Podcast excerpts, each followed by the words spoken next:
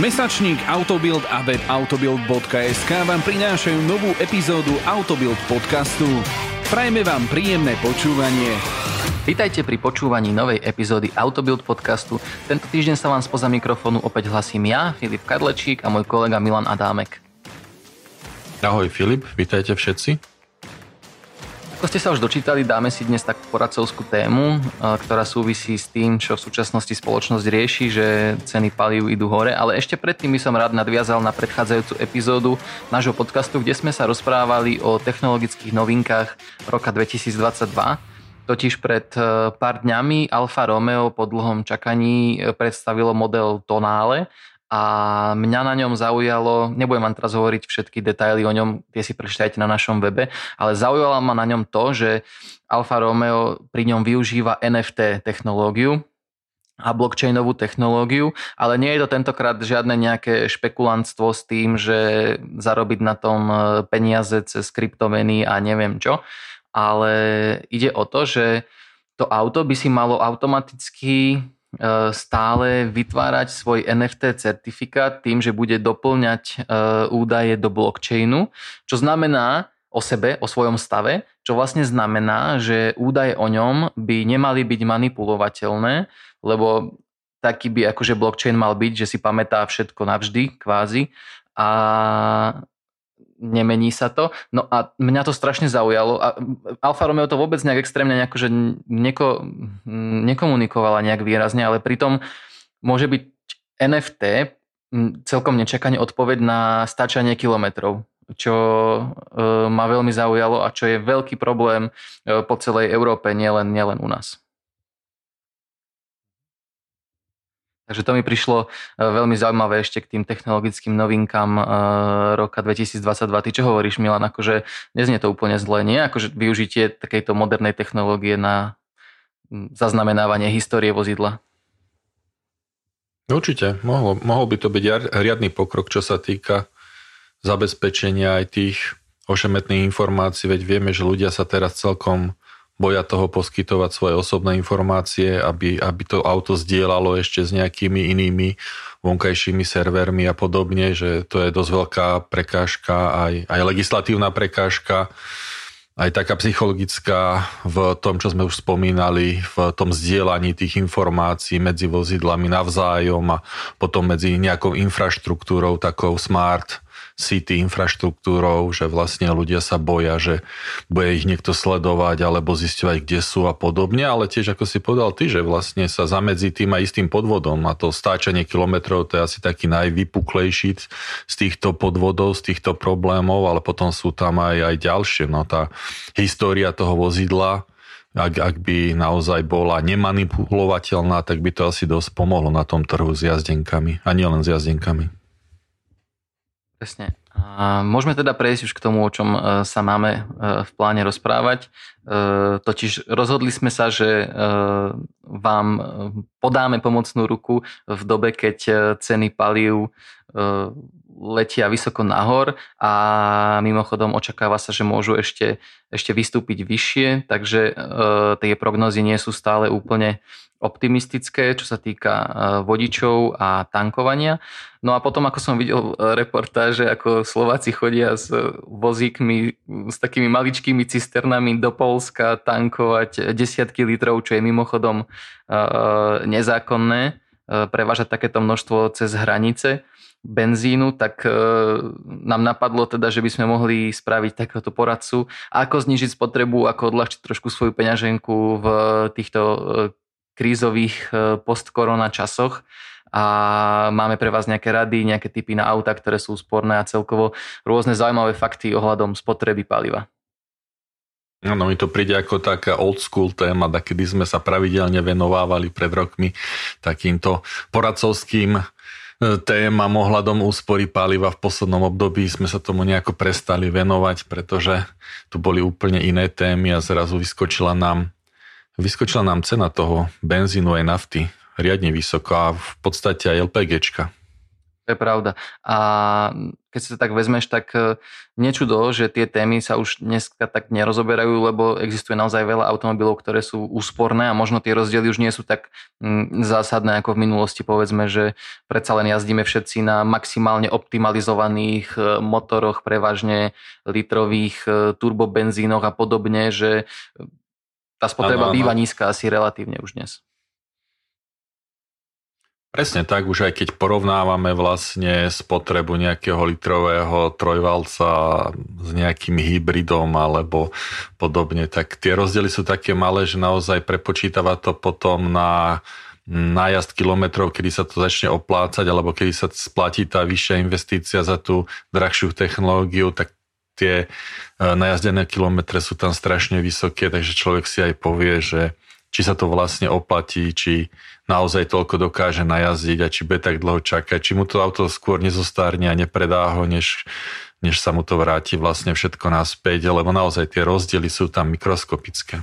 Na druhú stranu, e, tiež som sa zamýšľal nad tým, že či sa to vôbec oplatí riešiť nejaký liter hore-dole, ale keď si len vezmeme ten e, deklarovaný priemerný európsky nájazd na úrovni 15 000 km ročne, na vodiča alebo automobil, tak e, jednoduchá matematika povie, že e, sa dajú ušetriť stovky eur, ak e, pri súčasných cenách znížite spotrebu svojho vozidla iba o ten 1 liter. Hej, že naozaj to nemusí byť úplne malá čiastka, pre niekoho to môže byť aj povedzme suma za jednu splátku hypotéky mesačne alebo tak, že závisí od toho, aké máte auto, ale teda naozaj, e, ak sa človek čo len trochu zamyslí nad tým, či môže niečo spraviť pre nižšiu spotrebu paliva svojho automobilu, tak možno zistí, že áno a v konečnom dôsledku je to dobré nie len pre našu peňaženku, ale aj pre prírodu, lebo nižšia spotreba sú nižšie emisie.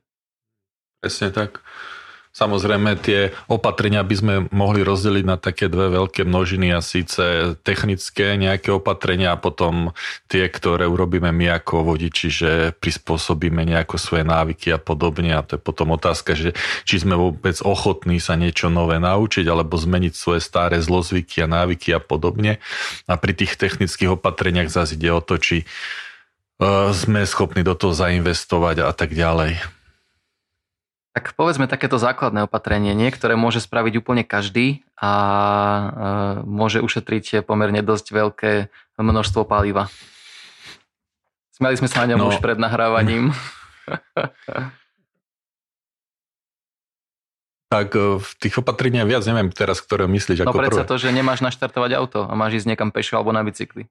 Ja, ja, no to je to najdôležitejšie vôbec, nepoužiť auto a využívať nohy, pokiaľ sa dá využívať bicykel a využívať možno hromadnú verejnú dopravu a podobne. A to sú uh, rady, ktoré samozrejme sú všade prítomné a väčšinu sa tí naši motoristickí poslucháči, načenci a, a my tiež nad tým iba tak pousmejeme, lebo predsa len máme trošku iný vzťah k tým našim motorovým vozidlám. A, ale je pravda, že všetko, čo je v dosahu 2 a menej kilometra by sme mali absolvovať bez auta. A prechádzanie je v konečnom dôsledku aj veľmi zdravé, takže e, má to ďalší benefit, ktorý by človek možno e, neočakával. Tak. Alebo inak nedosiahol. Pred pár rokmi sme s našimi nemeckými kolegami robili taký pokus a síce sa kúpila stará Astra Opel 1.6 benzínová 105 koní, e, starý ročník výroby 2008 za nejakých pár tisíc eur a vyskúšali sme na nej 5 opatrení takých technických, a, že ktoré ako znižuje, znižuje spotrebu a či sa to oplatí a či to vôbec odporúčame.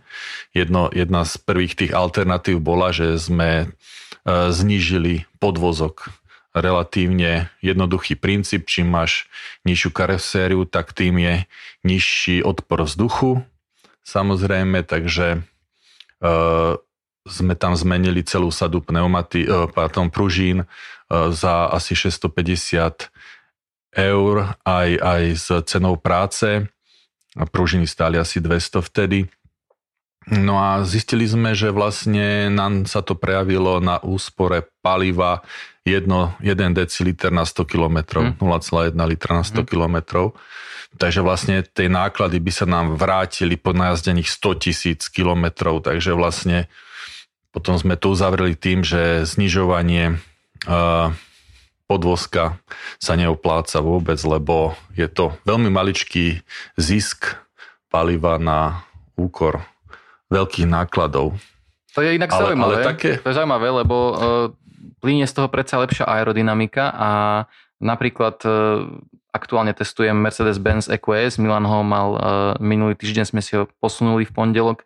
Uh, Áno. A ten predsa napríklad pri dosiahnutí um, diálničnej rýchlosti ide trošku bližšie k zemi, aby, aby šetril uh, palivo. Hej? Aj keď uh-huh. teda v prípade EQS elektrickú energiu, nie palivo, ale možno to budú nejaké zlomky, ale tým, že má vzduchový podvozok, tak to je asi ľahko dosiahnutelné, že nemusel Mercedes vyvinúť nejaké extrémne úsilie už, aby, aby, aby to naprogramoval. My sme tu Astru znížili o 3 cm, čo sa dalo ešte urobiť, urobiť tými pružinami. Ak by sme to chceli znížiť ešte výraznejšie, už by sme museli meniť tlmiče a, a vyžadovalo by si to oveľa vyšší mm-hmm. zá, zásah do zavesenia kolies a teda aj vyššie náklady. Ale ako hovoríš, pri tých vzduchových podvozkoch je to samozrejme jednoduchšie. Určite to má svoj význam aj, aj to deci na 100 km je určite úspora, ktorá uh, je relevantná, len hovorím, že v prepočte na tie mm-hmm. kilometre, na tú cenu sa to, sa to neoplácalo. Keď máš vzduchové samozrejme prúženie, tak si to auto spustíš a alebo sa spustí automaticky, Jasne. ako to už majú tieto moderné elektromobily a tam je to, tam je to celkom logické a pochopiteľné. No a čo tam bolo ďalšie teda? Ďal, e, ďalší taký veľmi jednoduchý spôsob, ako ušetriť, ušetriť palivo, je použiť pneumatiky s nízkym valivým odporom. Aj my sme vtedy kúpili Michelin Energy Saver, to boli na tú Astru 14 185 na 70. Stálo to vtedy okolo 350 e, eur, tieto hmm. nízko e, energetické, teda s nízkym valivým odporom pneumatiky a vďaka ním sme ušetrili 0,3 litra na 100 km. Hmm čo už je teda celkom, celkom slušné. Zase e, tie náklady na tie pneumatiky by sa nám vrátili za 17 800 kilometrov, čo je akože celkom rýchlo. Na druhej strane treba zobrať do úvahy, že tie pneumatiky sa aj derú a v podstate polovička životnosti pneumatík v ich polovičke sa ti začnú oplácať. Mm-hmm. Takže vymeniť si teraz nejaké pneumatiky, ktoré ešte nie sú dojazdené, nedáva ekonomicky žiadny význam. Museli by sme počkať, pokým sa dojazdia, potom si zobrať tie, uh, tie úsporné s nízkym valivým odporom, ale zas je tam niekoľko negatív, samozrejme pri tých gumách uh, nie, nie je taká, áno? Zase na druhú stranu už som e, teraz ťukol e, do Google a možno tie pneumatiky už e, trochu zlacnili oproti tomu, oproti tomu testu, lebo predsa len tie technológie, ceny idú dole a tak. Takže aktuálne sa dajú kúpiť na Slovensku o polovicu lacnejšie minimálne, čo znamená, že sa ti to skôr vráti. Takže asi sa zdá, že naozaj tieto úsporné pneumatiky môžu byť dobrá cesta na zníženie spotreby. Hej, tých 350 eur bolo aj vrátanie montáže, ale je pravda, že okay. uh, zase je, je na tebe, že aké si kúpiš, môž, nemusíš si kúpiť prémiovú značku a môžeš si kúpiť aj, aj, aj lacnejšie, môžeš si to teoreticky, tí, čo sú zruční a, a majú nejakých kamarátov a nejakú neznačkovú neznačkový pneuservis, tak si to určite dokážu vymeniť aj, aj lacnejšie. Ale áno, 0,3 litra, ti urobia iba pneumatiky, čo je mhm. podľa mňa super a v tomto prípade uh, bolo vyjadrenie autobuildu, že e, podmienečne odporúčame, podmienečne preto, že naozaj tú výmenu si musíš naplánovať tak, aby si um, nevymenial ešte použiteľné gumy. Mm-hmm. Takže potom, potom je jedna vec, ktorá je zadarmo a teda jej použitie by malo byť určite ekonomicky efektívne mm-hmm. a síce zvýšenie tlaku v pneumatikách. To sa odporúča aj v tých bežných našich radách za každým, že proste je e, možné zvýšiť tlak v pneumatikách o 0,5 baru a toto opotrebenie síce pneumatik zvýši, ale iba minimálne a spotreba klesá v tomto prípade pri tej Astre, stále sa k nej vraciame, lebo sme to testovali na jednom aute, tak úspora paliva tam bola 0,2 litra mm-hmm. na 100 km, mm-hmm. iba tým, že si vlastne dofúkal pneumatiku, čo je vlastne akcia zadarmo. Hej, tlak si zvýšiš na pumpe bez... A oplatí sa to v podstate tým pádom okamžite. Zase tí, čo majú problém s tým, že má niekde na štítku napísaný tlak, a on si ho pravidelne dodržiava ten konkrétny a bal, bal by sa teraz zvýšiť ho o 0,5 baru, tak treba povedať, že tie tlaky sú tam aj na tom štítku vždy od do v rámci z tých rozsahov zaťaženia, hej, že či jazdíš sám, alebo mm. s rodinou, alebo s prívesom a tak.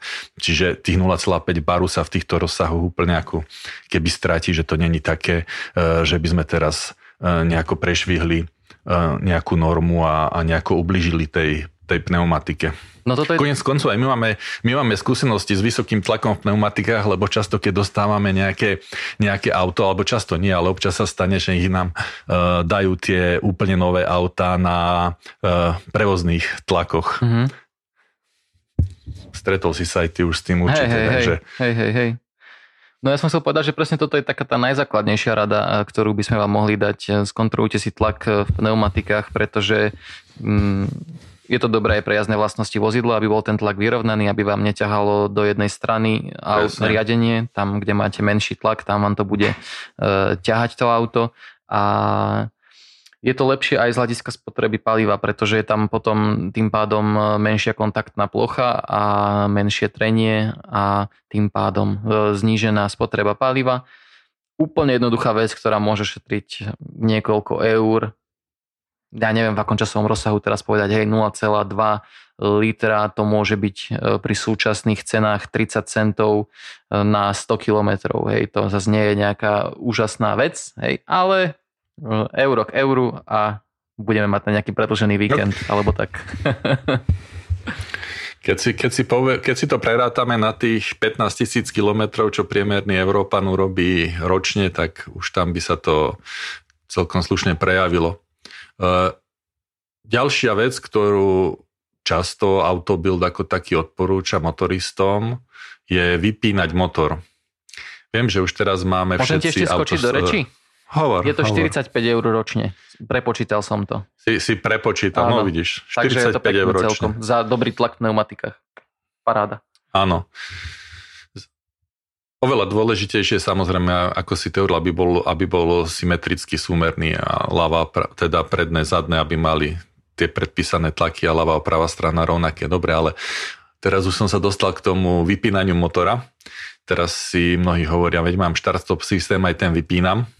To je pravda, ja ho vypínam často. Ja nie, to ja napríklad vozidlo, nie, ktoré, akože vôbec, ja nie. Ktoré, ktoré s týmto štart-stop systémom pracuje, pracuje úplne bezohľadne a, a hm a nenávidím to, keď sa mám pohnúť a vtedy, vtedy mi zdochne motor a niekedy je to naozaj nastavené veľmi... To uznávam. A nie, nepovedal by som, že citlivo, ale, ale proste nesprávne. Hm.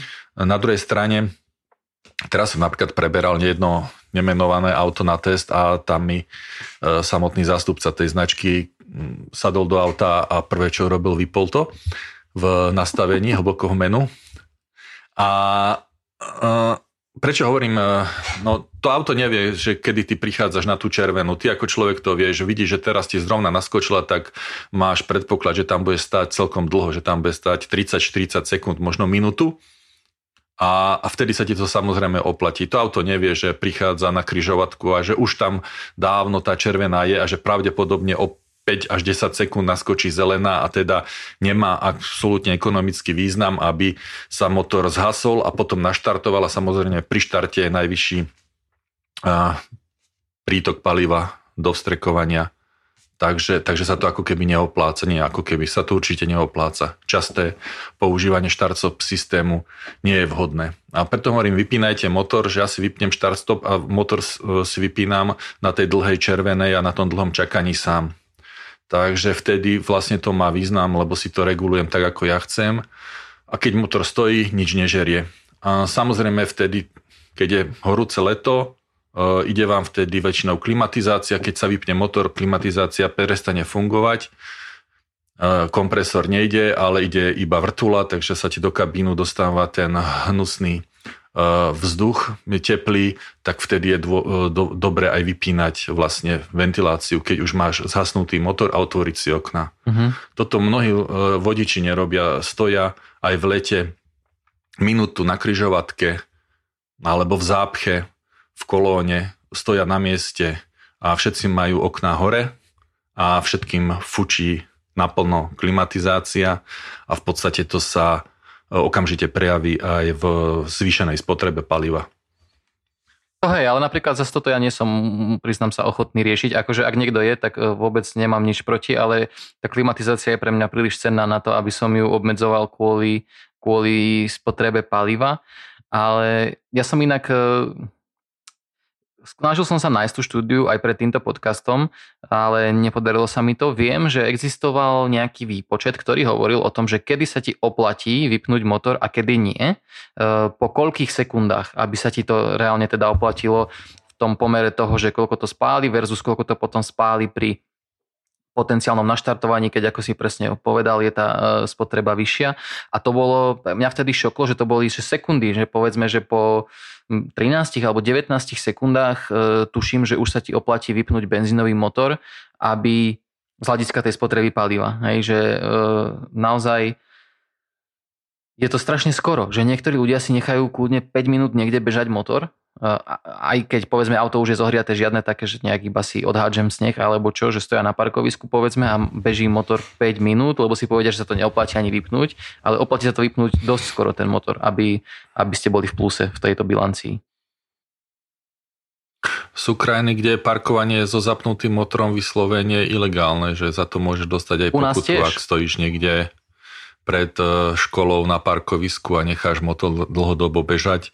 Lebo že u nás je to úplne, neviem, či vôbec na to, za to na Slovensku ešte niekto v histórii dostal nejakú pokutu. To neviem, ale pretože... hrozí za to 30 eur. Akurát včera som si to pozeral, pretože som riešil zahrievanie motora na mieste e, lebo to je častá akože otázka čitateľov a v podstate to je tiež zakázané, lebo je to, e, nie je to, je to nevyhnutné je to akoby, ako to, ako to je v, tej, v tom, v tom, v tom uh, sazovníku pokud, že je to zbytočné... Nem, nemusíme dávať presnú citáciu Hej. zákona, v podstate to môžeme povedať opisne a každý asi chápe, no, že to um, nie, nie je to v poriadku, ak necháme takto bežať e, motor, ale hovorím, e, v zime si každý chce trošku prihriať a zase v lete vychladiť to auto, takže je úplne bežné, že to nechávame bežať nad istý rámec potrebnosti a je to naozaj potom aj záťaž pre o tom, čo hovoríme, pre tú spotrebu. Áno, áno, presne.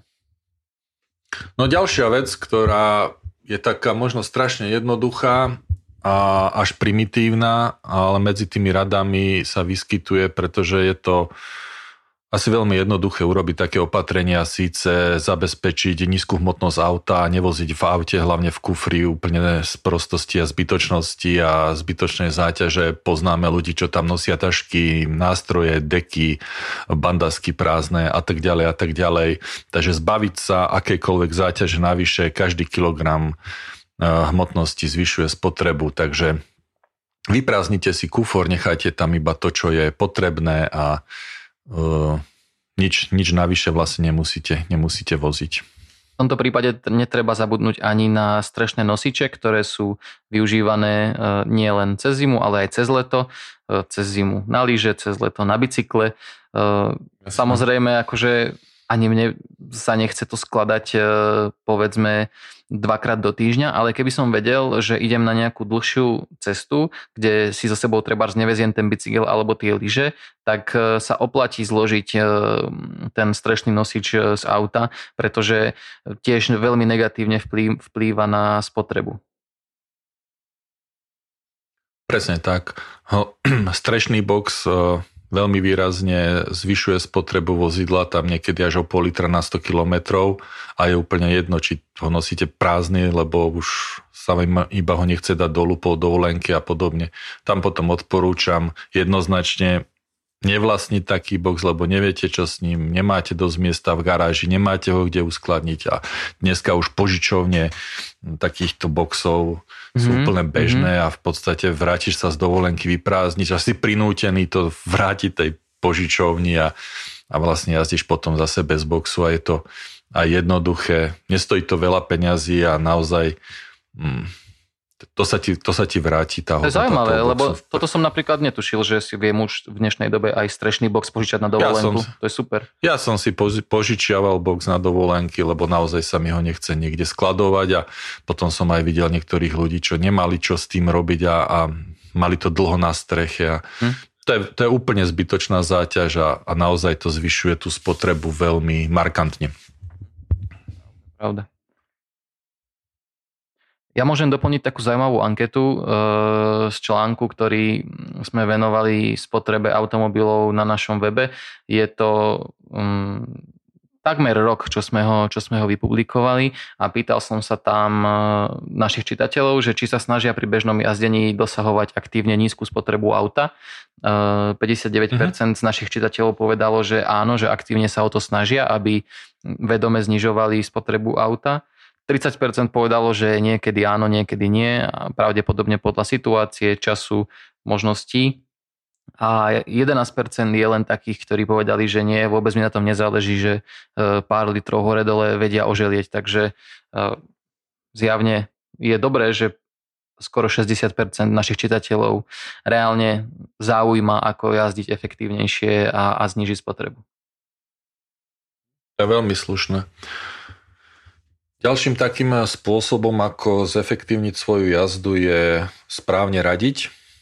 A to by bola asi zaujímavá téma zase dať anketu, že koľko ľudí poslúcha ten indikátor radenia prevodového stupňa. Podľa mňa málo. Pretože povedz, ale bohužiaľ si automobilky asi za to môžu aj, aj samé, lebo Vlastne. naozaj je to často nastavené veľmi citlivo a koľkokrát sa mi stalo, že som chcel dodržiavať pokyny tohto mm, digitálneho radcu a vždy, keď mi povedal, daj teraz vyšší prevodový stupeň, cítil som, že to auto v tom kopci asi to nedá, ale tak som si povedal, tak tu máš, keď mi to radíš. A naozaj to nezvládlo, mm. takže e, často je to urobené kvôli tomu, aby vlastne boli dosiahnuté nejaké zase emisné normy, aby s, aby si dostal ten motor na čo najnižšie otáčky v čo najrýchlejšom čase, ale samozrejme nie vždy to vždy to prospie, prospieva tej plynulosti jazdy a potom vlastne musíš tak či tak podradiť, takže ešte máš o úkon navyše a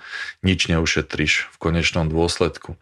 Na druhej strane uh, vedieť správne plachtiť autom a využívať uh, kinetickú energiu na dojazdy pred uh, zápchami, dojazdy pred križovatkami, kde svieti červená, je veľmi podstatné a treba si to trošku treba sa to trošku naučiť a troška, troška to začať používať a naozaj to nie je žiadny problém plachtiť na takom aute a niektoré automatické prevodovky to už aj umožňujú, mm-hmm. aj takéto režimy majú vlastné, samozrejme plachtiť s manuálom je bezproblémové, to sa vie naučiť každý, takže to je celkom slušný spôsob, ako znížiť spotrebu, využívať dojazd. Mne celkom chýba, priznám sa, pri testovacích autách, ktoré máme v ostatných mesiacoch a rokoch manuálna prevodovka, lebo naozaj sa to vytráca postupne. Myslím, že to aj odráža preferencie klientov, že dneska už ak človek môže, tak asi ide do tej samočinej prevodovky, ale je pravda, že pri tom manuáli, keď si človek na ňo zvykne, tak je dobré ho pozorovať a je dobré sledovať jeho reakcie na to, že ako sa mu páči rýchlosť povedzme 50 km za hodinu a, a štvrtý prevodový stupeň alebo piatý prevodový stupeň, lebo x krát sa mi stalo, že niektoré auta vedeli ísť bez problémov na 5 50 s tým, že vôbec ten motor sa nedrhol a že bol úplne tak akurát na takých nízkych otačkách, ktoré mu ale vyhovovali. A zase x krát sa mi stalo, že 5 bola strašne veľa pre, pre auta na 50 ale zase na druhú stranu tá štvorka už začínala byť taká hraničná, že niekedy to aj možno tí automobiloví výrobcovia úplne mm, netrafia s tými, s tými, alebo možno to asi bude zámerné, hej, že kvôli tým emisiám, jak sme sa rozprávali, alebo čo. Ale naozaj oplatí sa rozumieť svojmu autu, sledovať ho, vidieť, ako reaguje na rôzne e, preradenia a je to v konečnom dôsledku aj zábava a e, taktiež vám to môže ušetriť e, palivo. Presne tak. keď brzdím motorom, tak síce mám nulovú spotrebu, ale zase strácam ten dojazd. Niekedy sa mi to oplatí viacej brzdiť motorom, niekedy sa mi oplatí viacej využívať tú kine, kinetickú energiu presne, a presne. Na, na to plachtenie a to sú proste dve strany jednej mince, musím medzi tým nejako sám sa rozhodnúť, čo je v tom konkrétnom momente dôležitejšie a, a lepšie pre to auto. A to je potom aj otázka o tom, že čo máme na, navolené na displeji palubného počítača, hej. Veľmi z tohto pohľadu je veľmi optimálne si tam navoliť okamžitú alebo teda aktuálnu spotrebu na jednoducho, jak si ty hovoril, sledovať, čo v akom režime môjmu vlastnému autu viac vyhovuje a kedy dosahujem proste tú spotrebu nižšiu, má to stále na očiach tú okamžitú spotrebu a behom chvíle sa potom naučím pracovať s tým tak, aby aby sa tá spotreba znížila. Pretože nízke otačky v podstate nemusia znamenať e, to, Samozrejme. že je nižšia spotreba, pretože ak motor dusíte a treba tam bohatšiu zmes na to, aby sa vôbec udržal pri živote tým, ak ho vy dusíte, povedzme pri jazde hore kopcom, kde by sa skôr oplatil nižší prevodový stupeň, tak ten motor môže mať reálne vyššiu spotrebu. Neznamená to, že vždy nižšie otačky sú nižšia spotreba. Treba, e, ako tá predvídavosť a ten cit, to človek získa asi praxou alebo trošku aj musí mať, ale v každom prípade sa to dá aj naučiť do veľkej, do veľkej miery, že e, kedy je auto efektívne a keby nie. Inak ja mám také, v Británii existuje taký zaujímavý e, výraz e, hypermiling alebo hypermiler. Sú to ľudia, ktorí sa snažia dosiahnuť čo najnižšiu spotrebu, ale úplne, že za nejakých takých, že až, až, až pre bežného človeka nepredstaviteľných e, opatrení. Napríklad e, hovoria, že treba cez leto parkovať v tieni a počas zimy na slnku, aby človek ušetril na, na klimatizácii alebo na vykurovaní. Alebo taktiež hovoria, že e, treba inteligentne parkovať a to tak, že ak sa dá, tak parkovať tak, aby si využil sklon vozovky k tomu rozbehu potom ano. následnému. Že, Áno, dolu, uh, dolu kopcom, aby si sa rozbiehal. Presne, a, že ako my to nechceme úplne hrotiť do tejto miery, len chcem povedať, že sú naozaj ľudia, ktorí uh, veľmi prežívajú tú spotrebu auta a snažia sa dosiahnuť čo najnižšiu a aj takéto sú uh, cesty k tomu. Áno, potom je tu aj cesta síce ísť na nejaký kurz úspornej jazdy. Existujú proste školitelia, ktorí ťa naučia jazdiť a dokážu sa zamerať na konkrétne auto. Ono to, sa to vlastne týka hlavne nejakých eh, firemných flotíl, mm-hmm. kde si firmy objednávajú uh, takýchto školiteľov pre svojich vodičov a potom vlastne v rámci tej firmy dokážu na celej flotile urobiť uh, celkom slušné úspory ekonomické, ale verím, že uh, by to malo zmysel určite aj pre nejakého načenca takejto úspornej jazdy absolvovať nejaké školenie, pretože určite by sa to oplatilo. Môžeme si teraz povedať, čo som si ja ešte pripravil vlastne takú e, tabulku e, z nemeckého ADAKu, ktorý e, pravidelne robí prehľad spotreby automobilov v rôznych veľkostných kategóriách. Aby som vás nejak nezahltil e, iba suchými dátami, tak budem hovoriť iba výťazov v tých daných segmentoch. Najskôr si povieme o benzínových automobiloch. E, medzi malými autami typu Fabia, Polo, Ibiza a Kia a tak, e, zvíťazila Toyota Yaris 1.5 hybrid e, s CVT prevodovkou, ktorá dosahuje spotrebu 3,8 litra v kombinovanom režime na 100 km, takže tam naozaj to bolo pomerne výrazne, výrazné, najmä teda vďaka tomu e, hybridnému pohonnému ústrojenstvu. Medzi vyšším, vyš, vo vyššom segmente medzi väčšími automobilmi zvíťazila Kia Niro 1.6 GDI hybrid so samočinnou prevodovkou. Tá zasa dokáže jazdiť so spotrebou 4,4 litra na 100 km. V strednej triede tam je to opäť hybrid, ale trošku iný, konkrétne spalujúci CNG, je to Škoda Octavia 1.0 TSI, ktorá, o oh, pardon, tu som sa ja pomýlil, to nie je e, CNG, to je mild hybrid, to je nový mild hybridný motor s označením e-tech, takže opäť hybrid, ale mild hybrid teda. A tá má spotrebu 5,0 e, litra na 100 km, no a potom e, vo vyššej triede opäť Škoda dominuje, tam je Škoda Superb 1.5 TSI, 5,9 litra na 100 km, no a potom je to vlastne už všetko z tých, z tých bežných kategórií, ale môžeme si prejsť ešte aj diesel uh, ako alternatívu k benzínu, aj keď dnes už čoraz menej populárnu. Napríklad vyšla nedávno taká uh, štatistika, že hybridy sa už vyrovnávajú dieselovým automobilom v Európe, čo sa týka počtu registrácií, takže pred pár rokmi by to bolo asi ešte veľmi málo predstaviteľné alebo nepredstaviteľné. No a e, pri dízlových autách, teda pokiaľ chcete malé auto, tak e, Adak odporúča Opel Corsa 1.5 diesel. E, tá má priemernú spotrebu okolo 4 litrov na 100 km Nižšia stredná trieda medzi kompaktmi dominuje Ford Focus 1.5 EcoBlue. Ten e, dosahuje spotrebu 4,2 litra na 100 km. V strednej triede opäť Škoda Octavia, tentokrát však s motorom 2.0 TDI s tým nižším výkonom 85 kW, ktorý dosahuje spotrebu 4,1 litra na 100 km. No a vyššia trieda opäť Škoda Superb, zaujímavé, a tam je taktiež 2.0 TDI, avšak už s výkonom 110 kW a spotrebou 4,7 litra, takže možno, ak si teraz poviete, že akú spotrebu má vaše auto, tak môžete mať aspoň taký benchmark e, k tomu, že aké, akú spotrebu by malo mať najlepšie auto v danom segmente, v ktorom je povedzme aj to vaše vozidlo, takže toto by malo byť reálne. Musím povedať, že to sú inak papierové spotreby, takže v cykle VLTP, Takže môžu byť v realite trochu vyššie, niekedy to sedí lepšie ten VLTP cyklus, niekedy horšie, ale mm, viac menej súhlasím s tým, že sa tieto spotreby dajú dosiahnuť s týmito autami, aj keď už možno pri nejakej snahe pri prispôsobení jazdného štýlu.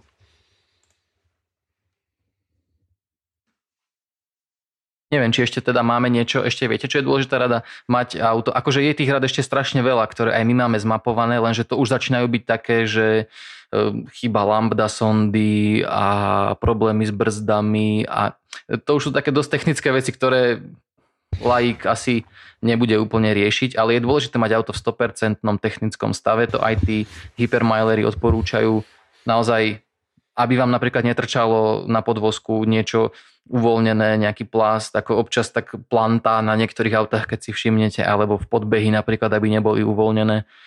Aj takéto drobnosti vedia zavažiť a zhoršiť aerodynamiku a tým pádom spotrebu, takže 100% technický stav je dobrý pre vašu bezpečnosť, pre spotrebu aj pre ostatných účastníkov cestnej premávky. A tým pádom asi to máme vybavené na tento týždeň, tak vám ďakujeme za pozornosť a majte sa pekne. Do počutia. Počúvali ste podcast Autobildu, ktorý vám prináša mesačník Autobild a web autobild.sk. Ďakujeme vám za priazeň a nezabudnite, o týždeň sa počujeme opäť. Túto epizódu pre vás pripravili Filip Kadlečík, Milan Adámek, Tomáš Valent a Matej Martinček.